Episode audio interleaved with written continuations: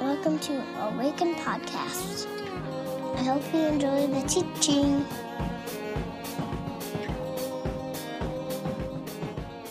Well, good morning, everyone. Welcome to Awaken. My name is Catherine Scipione, and I oversee the prayer team here. Um, it's good to be with you. And so, for today's call to worship, I have a short piece by a poet named William Stafford. He was a pacifist, and he actually received literary notoriety late in life. Uh, he wasn't published first until he was 48. We love to see a late bloomer. Uh, he wrote much about nature and like simple moments. And I personally have been trying to be more awake and present in my everyday life. And so I hope this might speak to you the way it does to me. Uh, it is called You Reading This, Be Ready. Starting here, what do you want to remember? How sunlight creeps along a shining floor? What scent of old wood hovers? What softened sound from outside fills the air? Will you ever bring a better gift for the world than the breathing respect that you carry wherever you go right now? Are you waiting for time to show you some better thoughts? When you turn around, starting here, lift this new glimpse that you have found, carry it into the evening, all that you want from this day. This interval that you spent reading or hearing this, Keep it for life. What can anyone give you greater than now, starting here, right in this room, when you turn around?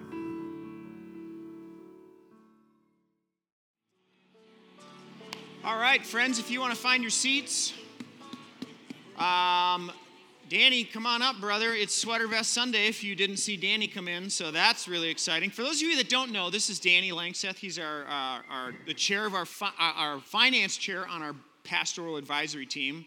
And every now and again comes in a sweater vest to give you a bit of an update on the life of our church financially. So, Danny Langseth, everybody.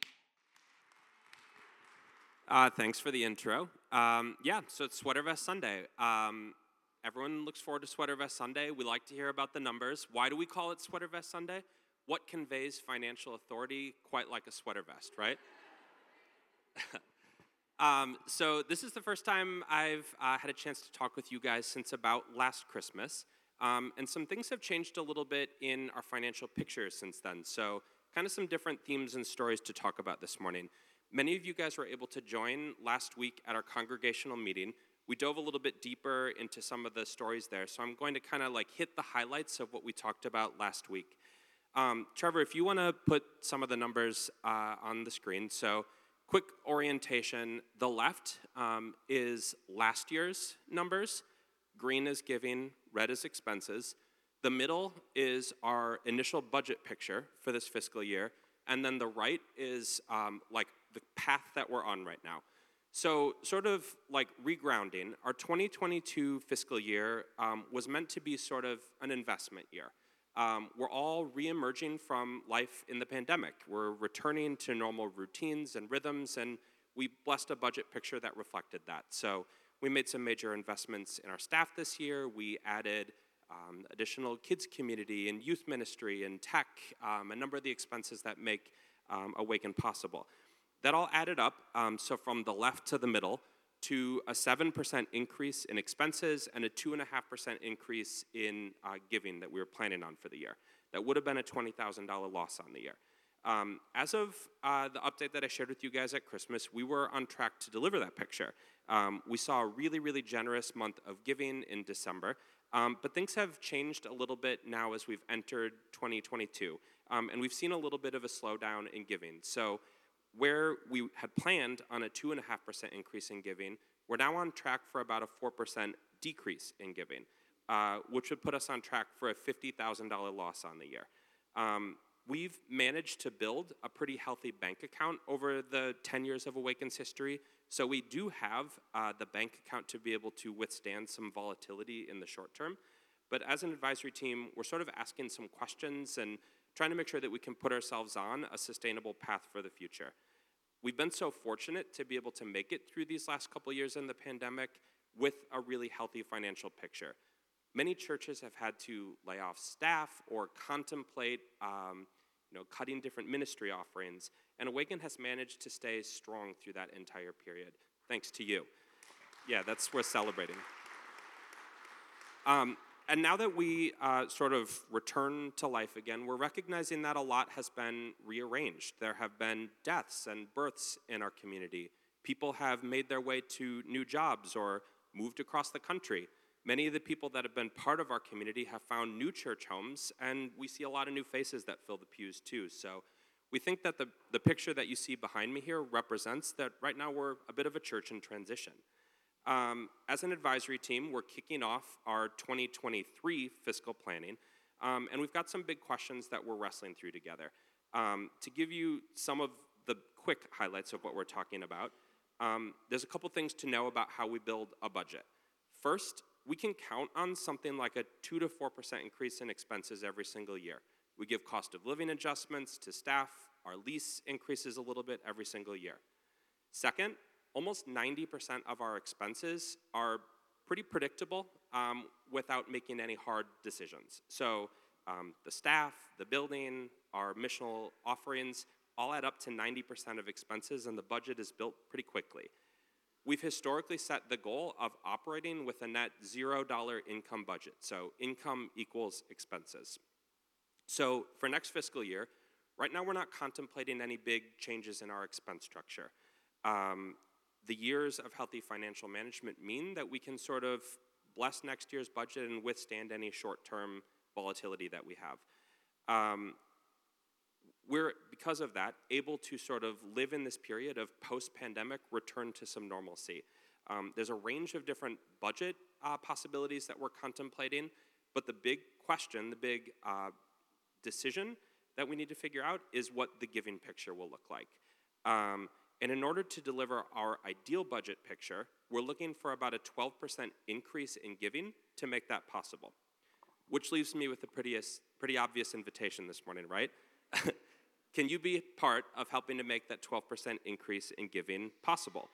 The church that you know and love, Awaken, happens because of the generosity of you, the people that fill these pews.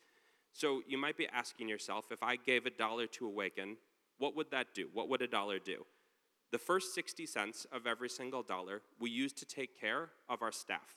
Um, we were so glad this year to be able to come alongside and support our staff more fully with a full pay and benefits package for all full and part time staff, which is a pretty unique offering in church settings. The next 20 cents allows us to use this building, um, the beauty of this place and your voices that fill it.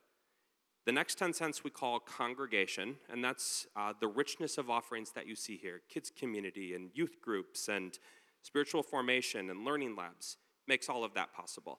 And then the last 10 cents we use to pursue missional and justice opportunities in the world. So, for example, this year we supported every meal to make sure that every child in the Twin Cities um, knows where the next meal is going to come from.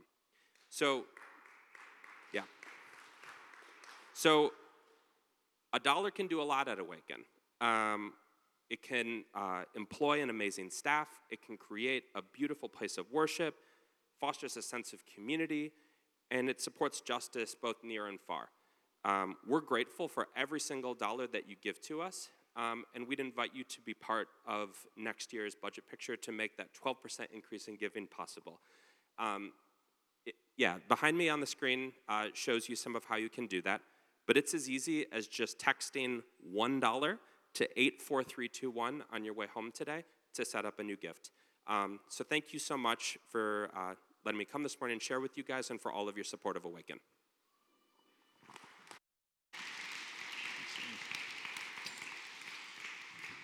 Thanks, Danny.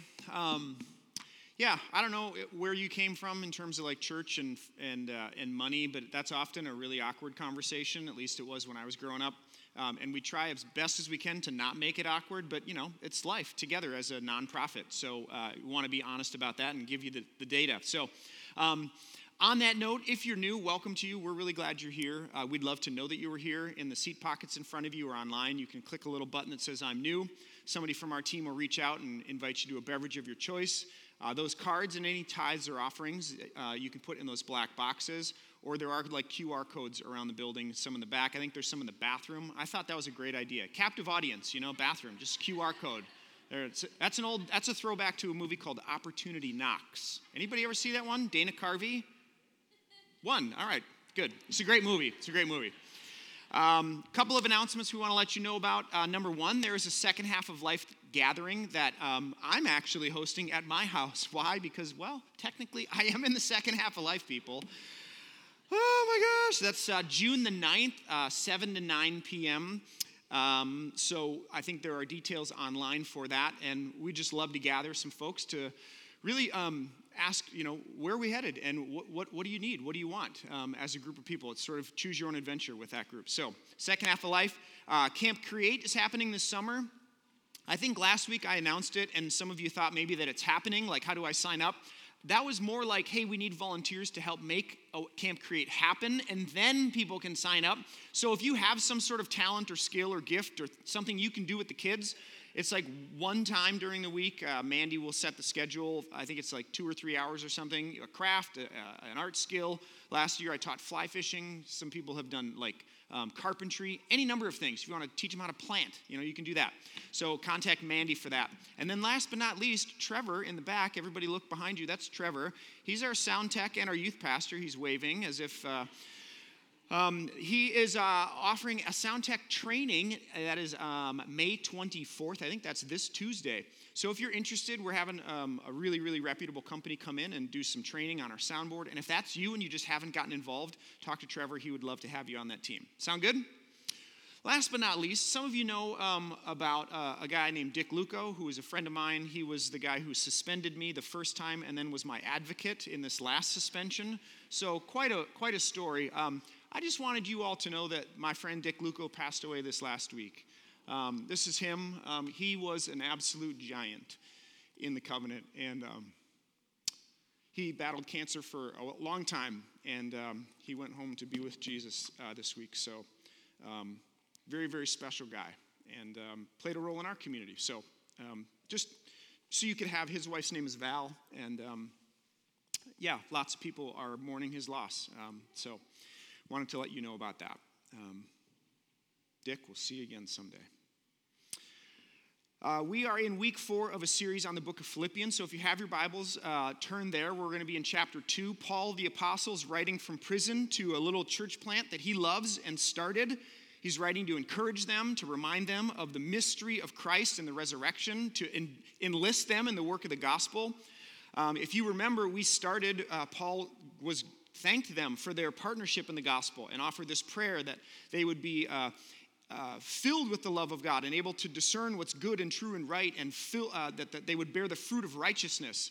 And then last week we talked about how Paul essentially is saying, like, send a message to the world. If there are these two competing stories of, you know, um, you are the end goal and it's a zero sum game, or abundance and resurrection, uh, send a message to the world that by your unity uh, uh, and your, your oneness of mind and spirit and your, your public uh, display of a life worthy of the gospel, you send a message that death has no place or doesn't get the last word. Um, and then this week, we're going to be talking about a passage that Paul writes that is one of the most important passages in the whole New Testament about like who is Jesus. Uh, fully God, fully man, you know, like Iron Man, fully Tony Stark, but fully Iron Man, you know what I mean? Like that's the best illustration I could come up with for that one. Um, it's kind of like the Trinity, you know, it's like an egg. It's hard, but it's got a yolk and a white.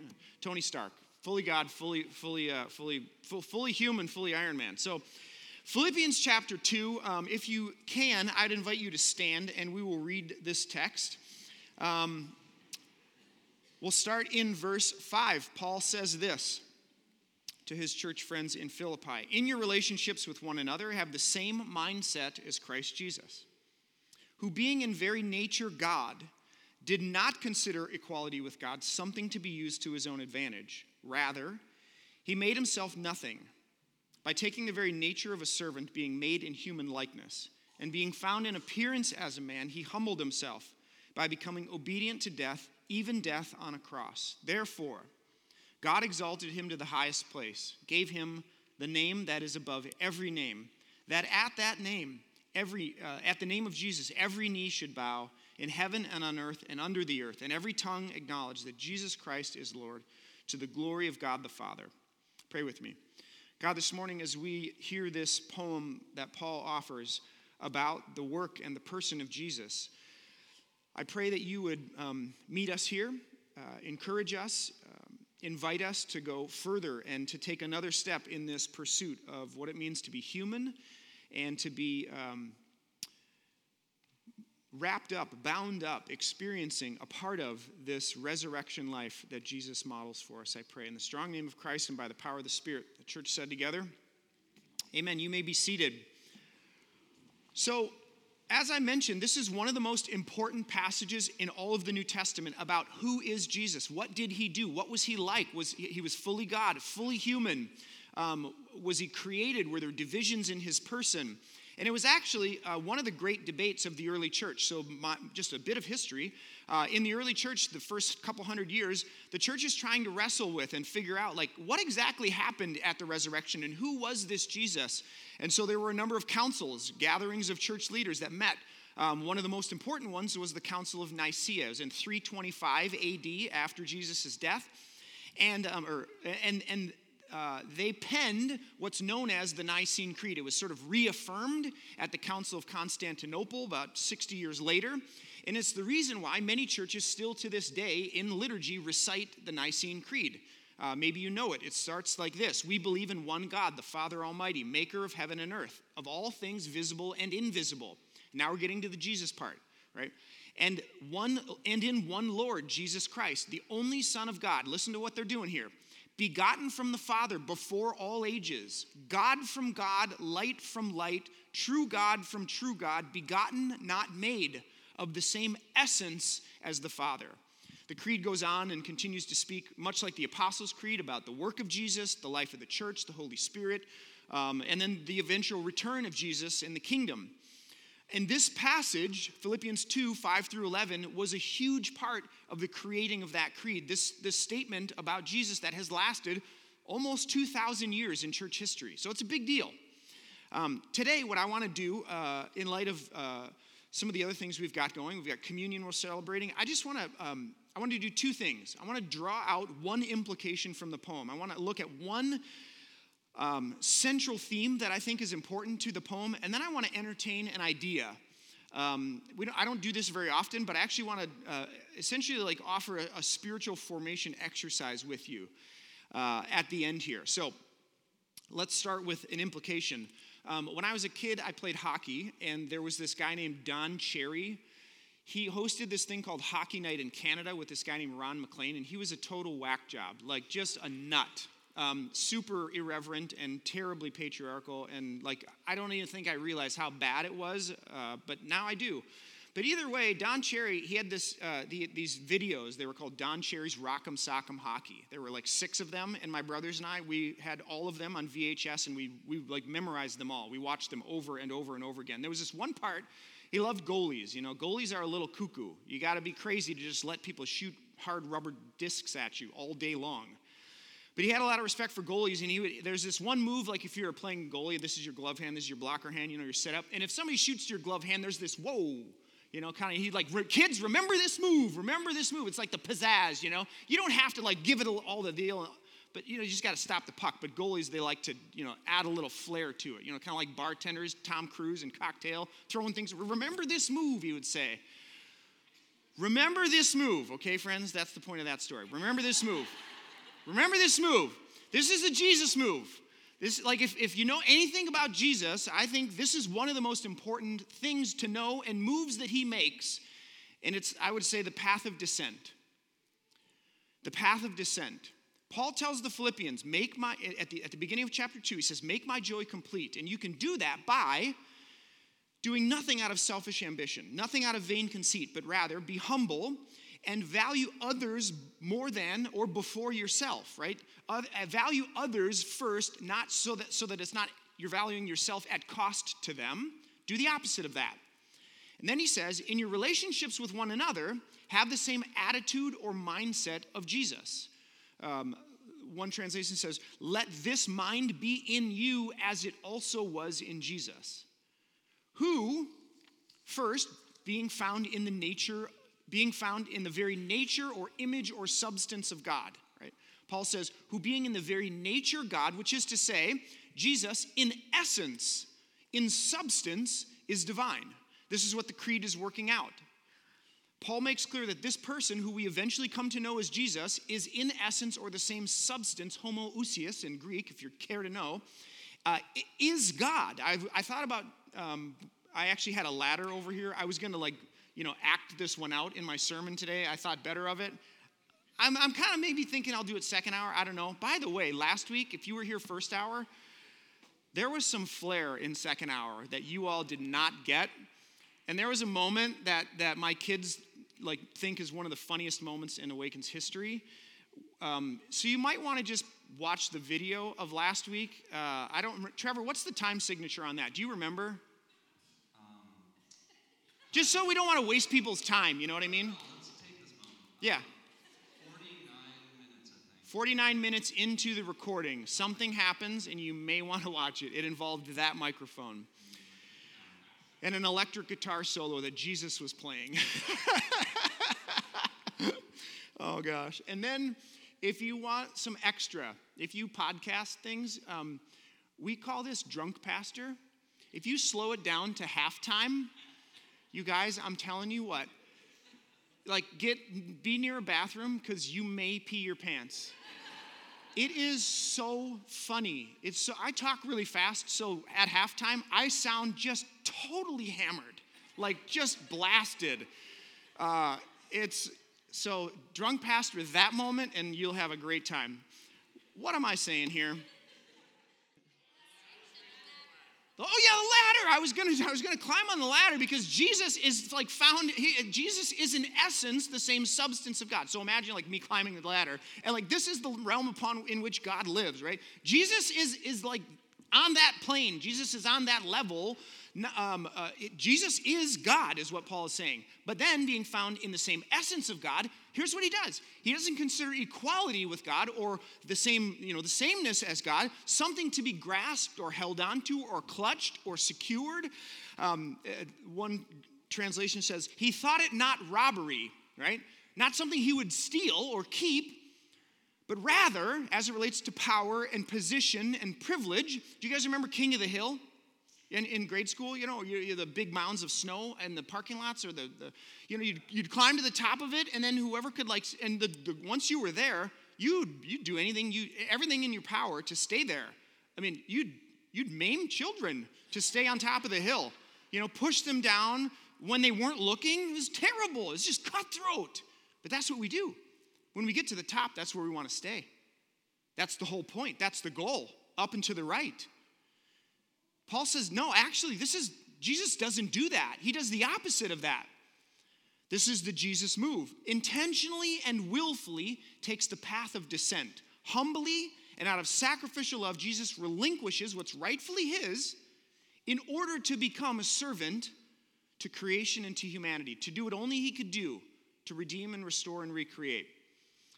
Right? Up and to the right is the world that we live in. If you go into a board meeting or you're looking at sales figures or you're in your business and it's like up and to the right, that's what we're trying for. That's the goal. Everything's going up and that way. And Jesus actually does the total opposite of that. That's a really important thing for us to remember, especially as like people who live in the greatest empire the world has ever known. That'd be America. Where up and to the right is the norm, it's what, it's what we're all shooting for, you know, uh, keeping up with the Joneses, you got to get the house and the picket fence and all the deal, the American, right? Jesus, his move, like what's central to his personhood, is a path of descent.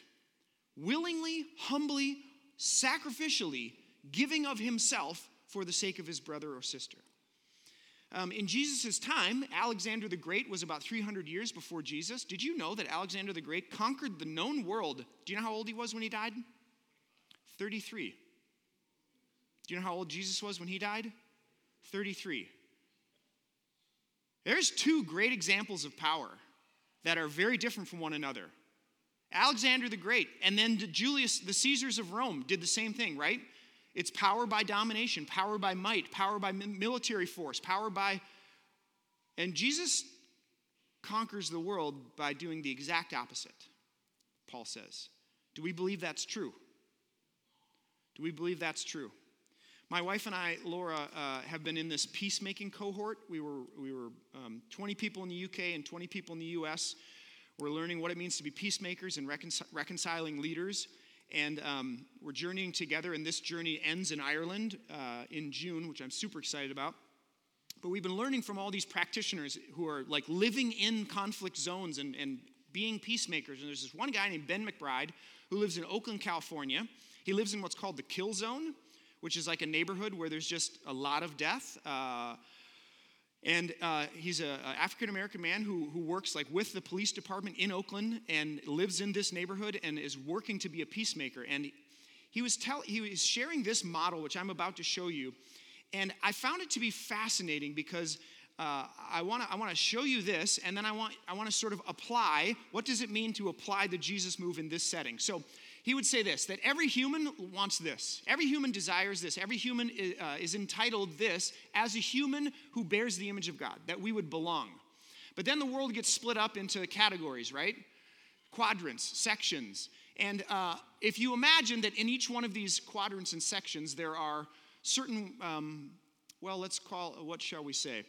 Uh, statuses. Is that even a word? What's the plural of status? I don't know. But either way, you have the powerful. The powerful set the conditions of the world. The, the powerful write the rules. The powerful make the rules. The powerful legislate the rules. They create the conditions in which we live, right? These are people who have power. On the right, top right, you have the privileged. The privileged are those who benefit from the status, keeping the status quo. If the powerful create the world that we live in, the privileged benefit from the world that we live in. Going down here to the bottom left, you have the prevented. The prevented are those who are denied access to the world that we live in. So, whatever the powerful create, whatever rules they create that the privileged benefit from, the, the, the prevented are those who are denied access to those things, those systems, those, those things that are working for some but not the prevented. Tracking? And then on the bottom right, you have the persecuted, those who are directly opposed in the world. So if you just imagine this scenario as like a way in which to see oneself in the world, I want to ask a couple of questions about this. What does it mean to apply the Jesus move, which is the path of descent, based on where you find yourself on this graph? Now, keep in mind, you may find yourself at different places on this graph based on different parts of yourself, right? We're not one dimensional beings. So you may be you may find yourself on the top half of that in one part of your life but you may f- say actually I, I identify with the bottom half of that or one of those in another part of my life. We're multi-dimensional people. Um, intersectionality is like the intersections of our, our persons our, our, our, our places in the world. And so i want to ask you some questions about this. Based on where you find yourself on these axes, apply the Jesus move. What does it mean to follow Jesus, the, the, res, the, the, the crucified and then resurrected Christ, in the world? What are the different parts of your experience as a person that land you in different places on this graph? And for the places that you find yourself holding power or privilege, what does it mean to move towards a path of descent for those prevented or persecuted? If you find yourself in places of persecution or prevention, what does solidarity with Jesus mean? That Jesus became, Jesus descended on purpose, willfully, voluntarily. What does it mean that Jesus is in solidarity with you in that place?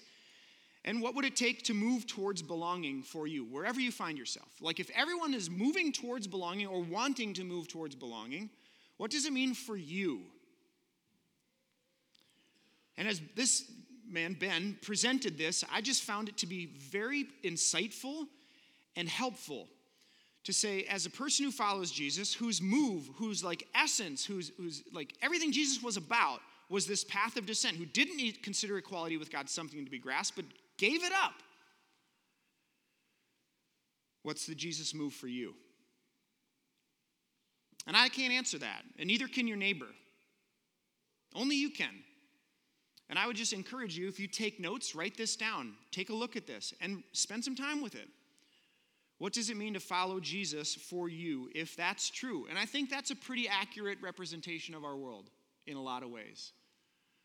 So, that is the one thing that I wanted to offer you, one um, sort of drawing out. If this is uh, a passage that tells us who Jesus is and what Jesus is like, and we find that Jesus doesn't consider equality with God something to be held on to, grasped, like secured or, or fought for at all. No, rather, lays it down humbly, sacrificially, and descends to be in solidarity with the prevented, the persecuted, the poor, the lowly, the oppressed. I just don't think that you can argue that that's not what Jesus does if you read the Gospels. So, now, for the rest of our time, I want to explore something that we find in the second half of this passage which is, um, I would say it uh, in, in this way universalism or exclusivity. Here's what I want to do I want to um, I want to walk us through a spiritual formation exercise this morning. I'm going to close with this. And I'm not saying one or the other. I need all eyes right here. Okay? I'm not saying one or the other of these is true. I'm saying that in Scripture, there are two sides to the same coin. And you could call that universalism or a, universal affect of Jesus' death and resurrection, or an exclusivity of Jesus' death and resurrection that's accessed by faith. Okay? These are two, two, two different ideas of the same coin. We're talking about Jesus' death and resurrection. And, and truthfully, Scripture seems to intimate, seems to uh, uh, lead you towards both of them, depending on which scriptures you're reading. So, you know, Rob Bell got in a lot of trouble when he wrote a book called Love Wins, um, because this is what he was exploring. And this is a stream that is totally present in the history of Christianity. So, I'm not telling you one thing or the other. But I want to I want to offer I want to read some passages of scripture and I want to just uh, let you sit in that tension and ask some probing questions that maybe will be reflective. So I'm just a mirror this morning, friends. I just like to hold up something for you so that you can see yourself in it and ask some good questions. All right? So here's what I'm going to do to close. I'm going to read five passages from Scripture that seem to move us towards uh, the idea that Jesus' death and resurrection is effective for all, all humanity.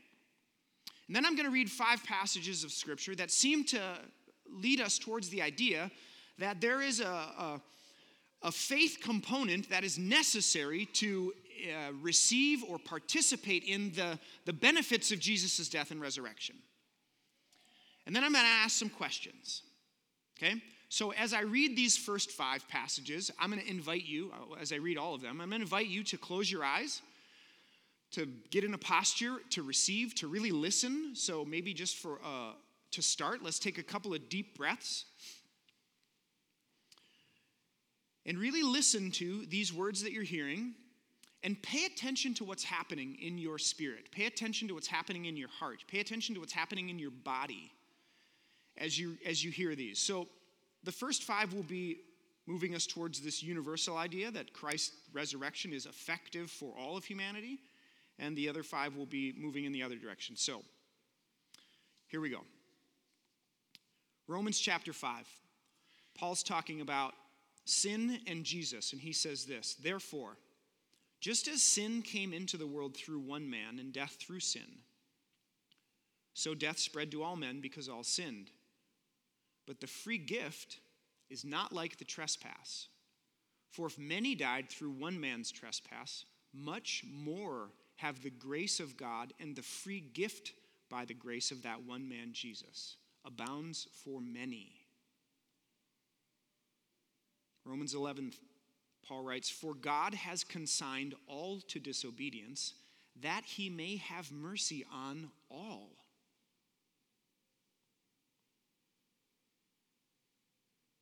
Paul writes to Timothy God, who desires all people to be saved and come to the knowledge of truth. Jesus himself in John's gospel says, And I, when I am lifted up from the earth, will draw all people to myself.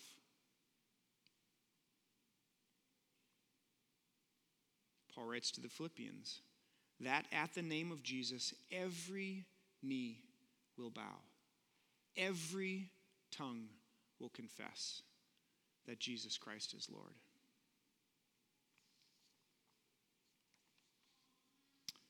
One side of the coin. Five verses that seem to say something else. Romans chapter 2. He will render to each one according to his works. To those who by patience and well doing seek for glory and honor and immortality, he will give eternal life.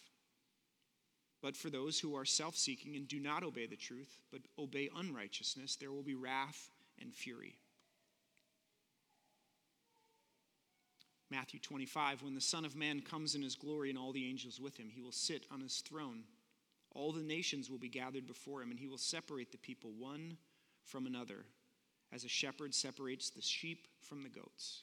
He will put the sheep on his right and the goats on his left. John 3 Whoever believes in him is not condemned, but whoever does not believe stands condemned already because they have not believed in the name of God's one and only Son. Again, John 3 Whoever believes in the Son has eternal life, but whoever rejects the Son will not see life, for God's wrath remains on them. Again, John 5 Do not be amazed at this, for a time is coming when all who are in their graves will hear his voice and come out.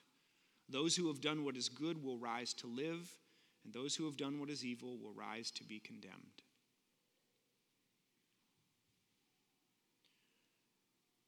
Now, a few self reflective questions. If you want to keep this posture, what happens in you when I propose the idea that all of humanity is redeemed by the love of Christ?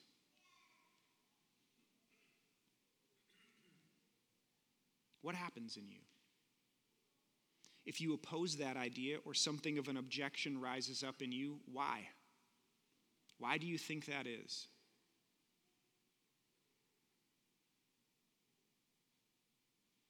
Would you dare to at least hope that this is true?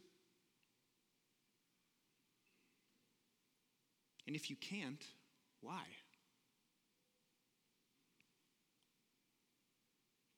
What happens to free will if God's, God redeems all of humanity, even if some reject God's love?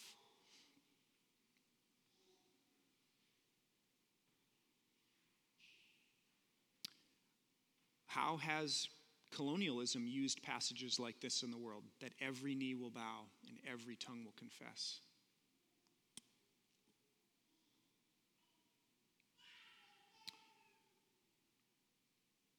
The second section of passages what happens in you when I propose the idea that only those who place their faith in Christ are redeemed? What rises up in you?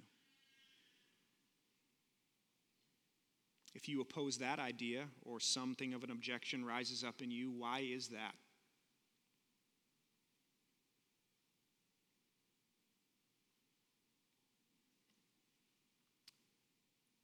Does this second group of passages appeal to your sense of justice?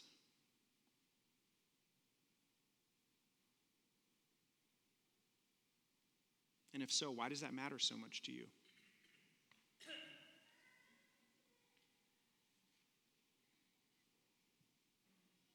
Maybe last, how has Christianity used passages like this in the world? That there are sheep and there are goats.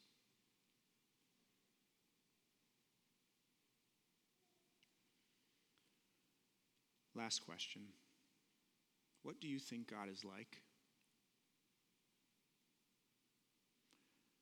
There may be no more important thing in your theology, in your understanding of God, than what you think God is like. We become what we worship. We are shaped by the image of God that we have. What do you think God is like?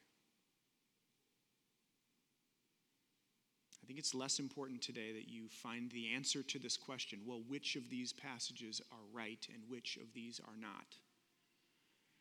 And more, what do you think God is like? And who taught you that?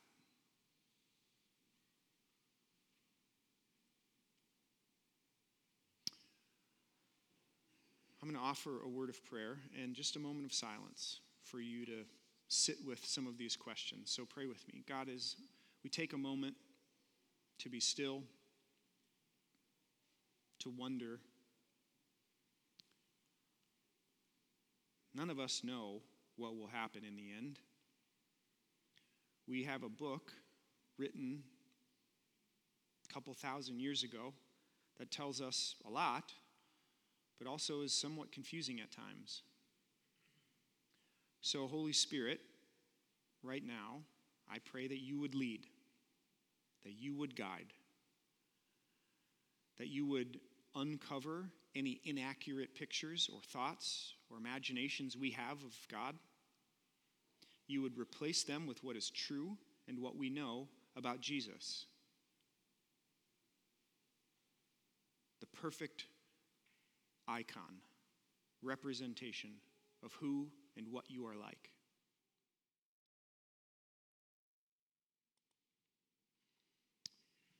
As we close this morning, we want to invite you to the table um, where we would like to serve you Eucharist, the good gift. Um, in just a moment, I think the kids are going to come up and we're going to give them honey.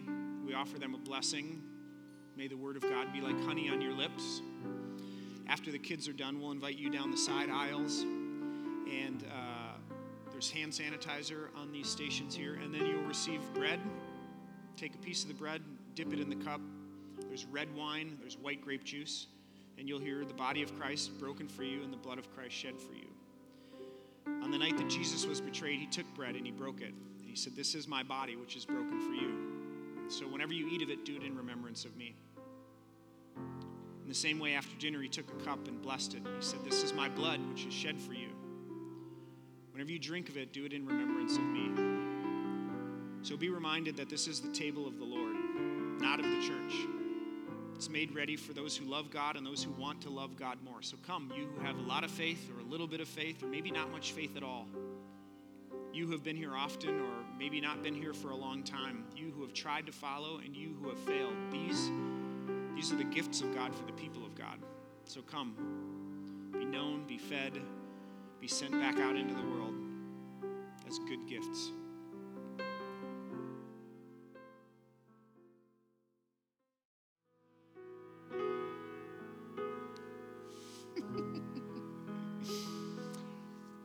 I've ever felt like swarmed by the children. But we had the honey, you know, like bees to the honey. That was a, that was awesome. yeah, I think Jesus said something about kids, right, in the gospel, and so that's good. Um, friends, there's a lot of things I do not know about God and about the Bible and about like what happens in the end and how God will work it all out. Like level. There's a lot of things I don't know. There's a lot of things that a lot of pastors don't know. but a lot of times we fake it because we think we're supposed to know and we're supposed to tell you the right answer. And I just think I'm just done with that. I don't, I can't really do that because I'd have to lie to you. But I think that an exercise like this is really important. And so you may leave today with a few questions. And I'm like, I'm like holding all the all the things that I was ever taught about being a pastor, you know, at bay, and I'm not going to like give you the answer because I don't have it. Um, I do know what Jesus is like and the move that Jesus makes, which is a path of descent, which is a path of humility and sacrifice for his neighbors and even his enemies. And like Jesus invites us to that and to love. Whatever, whatever mistake we might make, may we make it in love, or at least our, our best attempt to love and, you know, uh, trust that God will work the rest of it out. Um, and I think if you're going to follow anybody, Jesus is a pretty good one to follow. So let's do that together. Um, let's let's make the Jesus move. Remember this move, friends. Remember this move.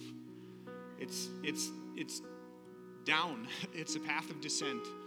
Uh, it's sacrifice and it's humble uh, and it's quiet. So may you go in that spirit today to love and serve the world. Amen. The Lord bless you and keep you. The Lord lift up his face to shine upon you and be gracious unto you. The Lord lift up his countenance to you and give you peace. In the name of the Father, the Son, and the Holy Spirit. The church said together, Amen. Grace and peace, friends.